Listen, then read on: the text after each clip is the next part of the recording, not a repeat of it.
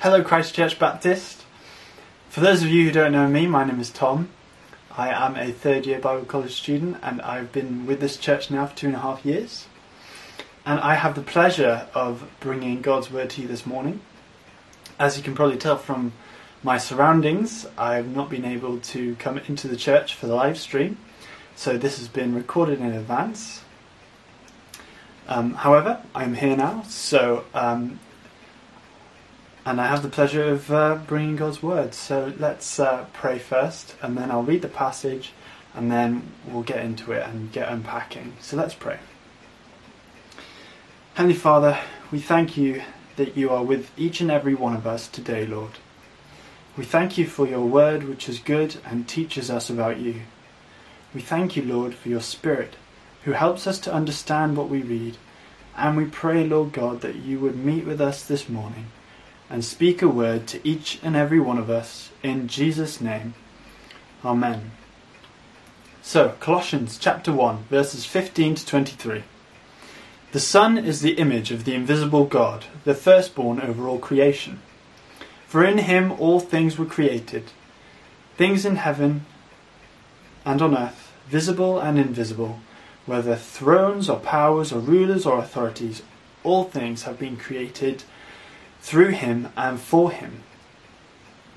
He is before all things, and in him all things hold together, and he is the head of the body.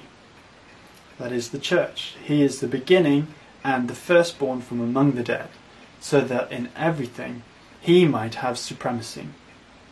For God was pleased to have all his fullness dwell in him, and through him to reconcile to himself all things whether things on earth or things in heaven, by making peace through his blood shed on the cross.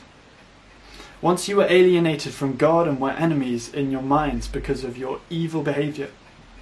But now he has reconciled you by Christ's physical body through death to present you holy in his sight, without blemish and free from accusation. If you continue in your faith, established and firm, and do not move from the hope held out in the gospel. This is the gospel that you heard and that has been proclaimed to every creature under heaven, and of which I, Paul, have become a servant. So this week, Paul has launched into full preacher mode. This entire passage is expanding on the two preceding verses, that is, verse 13 and verse 14. These verses say he has rescued us from the dominion of darkness and brought us into the kingdom of the Son he loves, in whom we have redemption, the forgiveness of sins. So, this next part is the basis of all that Chris explained last week about spiritual wisdom as a gift of God. Scholars reckon that Paul has adapted a pre existing hymn for this passage in order to develop on the rescuing that was mentioned in verse 13. So, starting at verse 15, Jesus is described as the image of the invisible God. There are probably some anecdotes out there of uh, people seeing Jesus in visions and in dreams, but I think for most of us, we don't see God walking down the street. And I've heard the objection personally myself if there is a God, why does he not come and speak with us himself? Why does he bother with a book and some spirit that we can't see. But if you think about Jesus' life, that is precisely what God did. God came in Jesus. In the Gospel of John, one of Jesus' disciples came to him and asked him to show them the Father. This disciple was named Philip, and perhaps Philip was doubting Jesus' uh, teachings or his identity and so he decides to put Jesus to the test. Listen to Jesus' response. Don't you know me, Philip, even after I have been among you for such a long time? Anyone who has seen me has seen the Father. How can you say, Show us the Father? Don't you believe that I am in the Father and the Father is in me? The words I say to you I do not speak on my own authority. Rather, it is the Father living in me who is doing his work. Believe me when I say that I am in the Father and the Father is in me. Or at least believe in the evidence of the works themselves. So Jesus says, Philip, how can you not get it? I am in the Father and the Father is in me. Here Jesus reflects the nature of his relationship with God the Father, that though he is the Son, a distinct person from the Father, they are both God, one and the same. I recently watched the film The Shack, uh, which is a great film in which the main character is struggling to believe that God is good because of the uh, personal struggle and torment and the suffering that he's experienced in his own life. His daughter was kidnapped by a serial kidnapper and she was killed, and as a result, he was unable to reconcile his mind with how God could have let that happen. And the whole premise of the film is that the three persons of the Trinity are embodied and portrayed by actors. And there's a scene in which he's speaking with the father in, the, in this kitchen as the father is making some bread. Um, and, and he begins to accuse the father of abandoning his daughter. And as the conversation turns to Jesus, he equally accuses him of abandoning Jesus. And the father, who is portrayed by a woman in the film, turns her hand to reveal the nail mark in her wrist. And she says to him, Don't ever think that what my son chose to do didn't cost us both dearly. I never left him. I am in the Father, and the Father is in me. Distinct as they may be, they are inseparable from one another. Paul has also been quite clever here using the term image of God because there is more to it than meets the eye. This is because the first person to be called the image of God in the Bible is Adam in Genesis chapter 1 verse 27.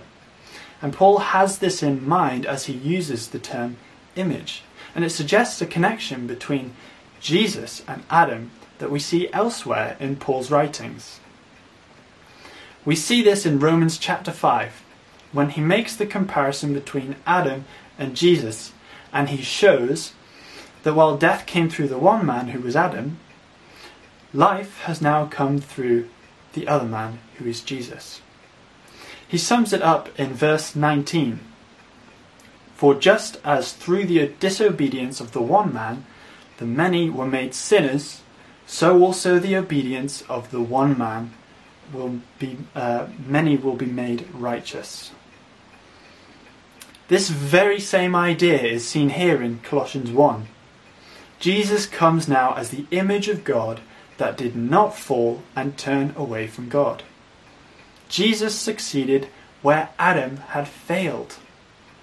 As such, Paul's usage of the term image both emphasizes the incarnation of God in Jesus that God became a man, which is a marvel in and of itself. But it also calls to mind the first image of God in order to contrast him now with Jesus, who is the image who did not succumb to temptation. Both Adam and Jesus were considered sons of God, and so Paul draws on this contrast to show how Jesus' life is lived the way that Adam should have lived his life, and indeed the rest of humanity along with Adam. You see, being God's image is not actually something that is inherent about being us. In Genesis, in Genesis, God expands on what it means to be his image by giving Adam a job. He's told him to rule the earth and everything in it in the same way that God does. Adam's rule was to reflect God's. This is what made Adam in God's image. However, when Adam failed and disobeyed God, he no longer reflected God in what he did. So he no longer bore God's image. It's like we are mirrors that God has made. And at the beginning of creation, we were complete and whole. And if you look at a complete and whole mirror, it reflects an image perfectly. But then Adam disobeyed God, and that mirror was cracked and made dirty. It was broken. And when you look into a dirty or broken mirror, you can't see the image um, the, of what is in front of it. It's a distorted image, it's not a perfect image. And then Jesus comes along, and he is a brand new, pristine, fresh looking mirror, completely clean, without crack. And he now reflects God in the way that Adam was supposed to. So, this is a reflection on how Jesus is completely holy and completely obedient to God. Moving on, it says Jesus is the firstborn over all creation. This is a reflection on the way that Jesus was there in the beginning with God.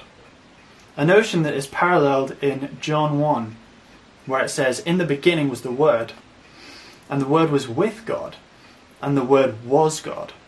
He was with God in the beginning. Through him all things were made. Without him nothing was made that has been made. Verse 16 talks of Jesus' creative power. All of the categories given of the things Jesus created covers everything. There is nothing outside of what Jesus has made. This is a call for the Colossians to remember who Jesus is because of what Jesus has done. Only God could create. We see that in Genesis. And so to attribute this creative act to Jesus is to say that Jesus is God. Paul uses this as a reminder to the Colossians that this is the person that they are turning their back on. As they dilute the gospel, this is the person they're turning away from.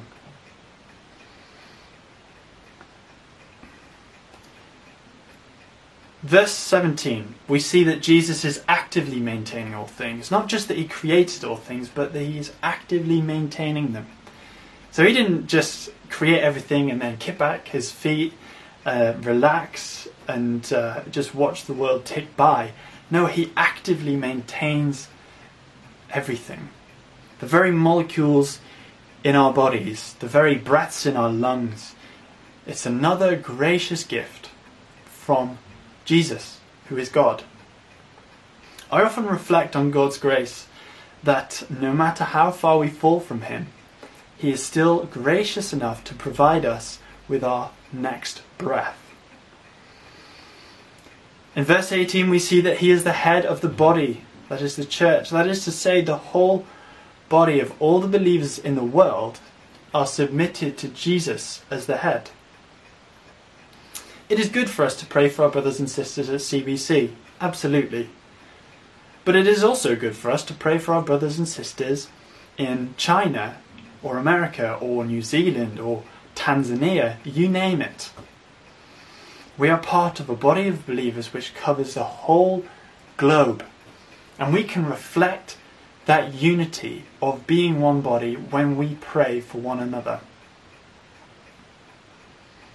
The next phrase is an interesting one. It says, He is the beginning and the firstborn from among the dead. What does this mean? Well, Paul writes elsewhere in 1 Corinthians 15 For what I received, I pass on to you, as of first importance, that Christ died for our sins according to the Scriptures, that he was buried, that he was raised on the third day according to the Scriptures the Jews believed that God had promised that those who have died will be raised in the last days. Here, Paul is demonstrating that Jesus is the first of those to be raised. So, when he says that Christ is firstborn among the dead, what he means is that he is the first to have been risen. And Paul, even further down in 1 Corinthians 15, defends the resurrection on the basis that Jesus has risen.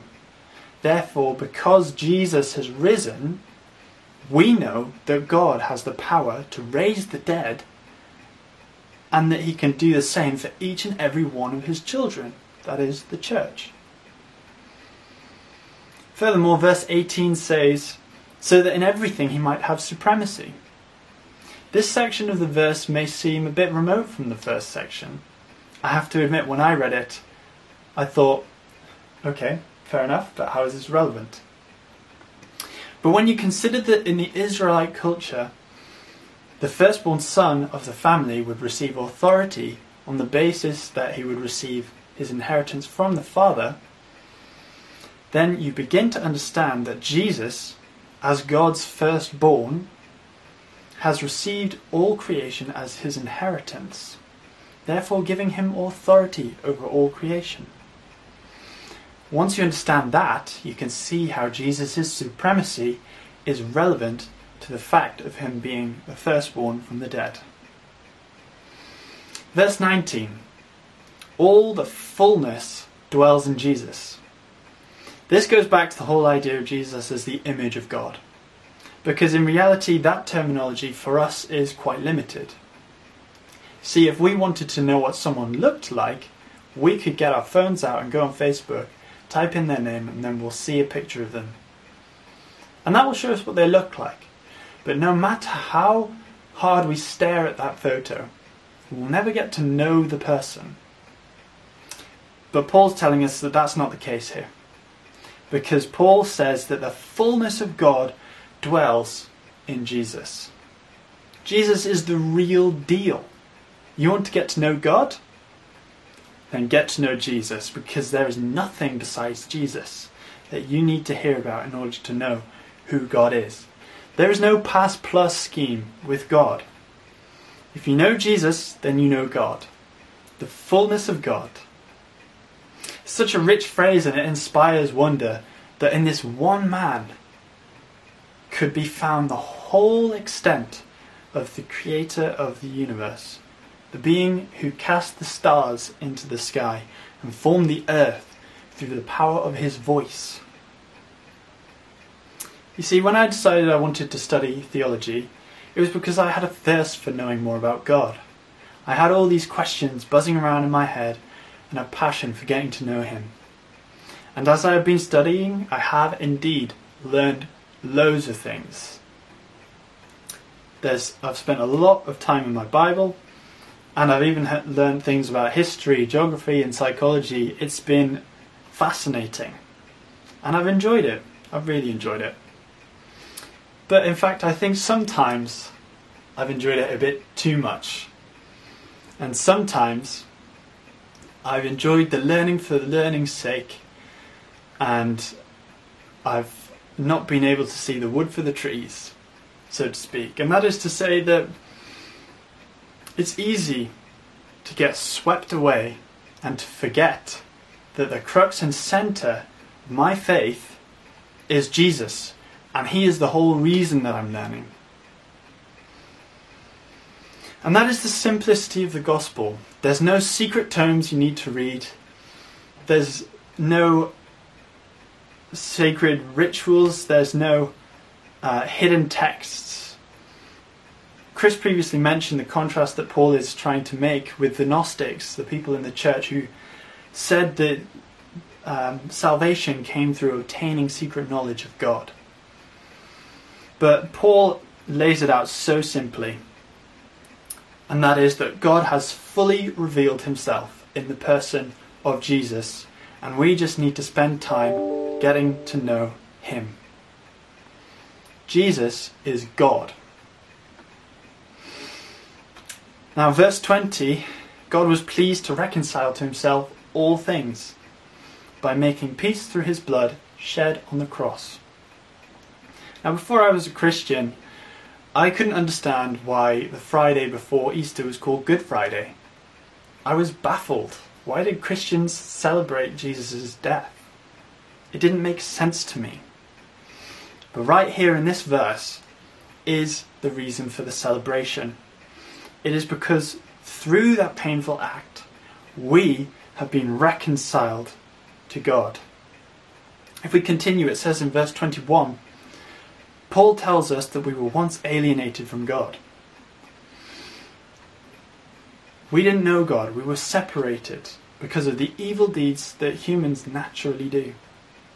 But now we can celebrate Good Friday because Christ, through the sacrifice of his physical body, and Paul emphasizes the physicality of the sacrifice, because of that sacrifice, the price has been paid for us to be freed from accusation and to be presented without blemish.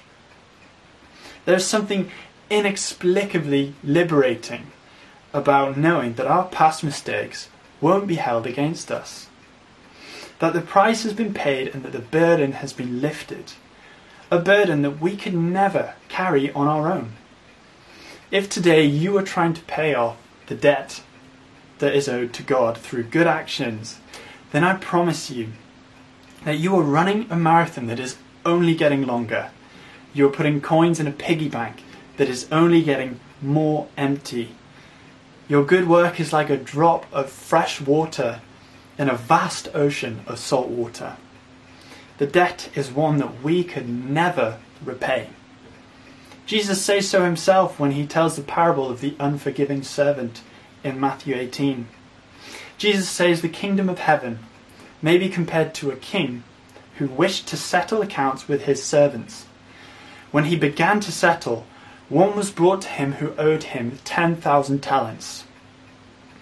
And since he could not pay, his master ordered him to be sold, with his wife and children and all that he had, and for payments to be made. So the servant fell on his knees, imploring him, Have patience with me, and I will pay you everything. And out of pity for him, the master of that servant released him and forgave him the debt. We are like that servant who can never pay back what he owed. So instead of counting the number of times we donate to charity, or the number of times we help an old lady cross the road, or the number of times we volunteer for a good cause, we need to follow the lead of this servant and get on our knees asking for God's mercy. Once we have done that, then we allow Jesus' blood to wash us clean, and his sacrifice sets us free from that burden that we could never bear. And when we have done this, we can donate money to charity. Charity. We can help old ladies cross the road, and we can volunteer for good causes out of love for God and for one another rather than some sense of owing or guilt, because Christ's blood liberates us. Jesus is God, Jesus is Saviour, and our, the final point that Paul is making is, as he finishes off in verses 23 and 24, if you continue in your faith, established and firm, not moved from the hope held out in the gospel. This is the gospel that you have heard, and that has been proclaimed to every creature under heaven, and of which I, Paul, have become a servant. These two verses get to the whole reason that Paul is writing to the Colossians. He doesn't want them to deviate from the gospel, so he lays it out plainly. It is simple, and it is simply Jesus. I wonder if Paul's words can be taken and applied to our setting today. If Paul was alive now, who would he be writing to? Would he write to CBC? Or would he write to you as an individual? Would he say, Return to the true gospel, the gospel of Jesus Christ? Jesus is God, Jesus is Saviour, Jesus is gospel. Let's pray. Heavenly Father, I thank you, Lord, that you are good. I thank you, Lord, that you sent your Son, the Lord Jesus, to die on the cross for us. I thank you, Lord, that we don't need to uh, travel far and, and read lots in order to know who you are, Lord, that you are, you are Jesus, plain and simple, and you want to know us, that you've revealed yourself to us so that we can know you. I pray, Father, that you would continue to reveal yourself to CBC in many ways, Lord. And I pray that this truth of the gospel, this simple truth, would sit in each and every one of our hearts. Lord, I pray that by your Spirit you would continue to teach us and help us to know you. In your holy name. Amen.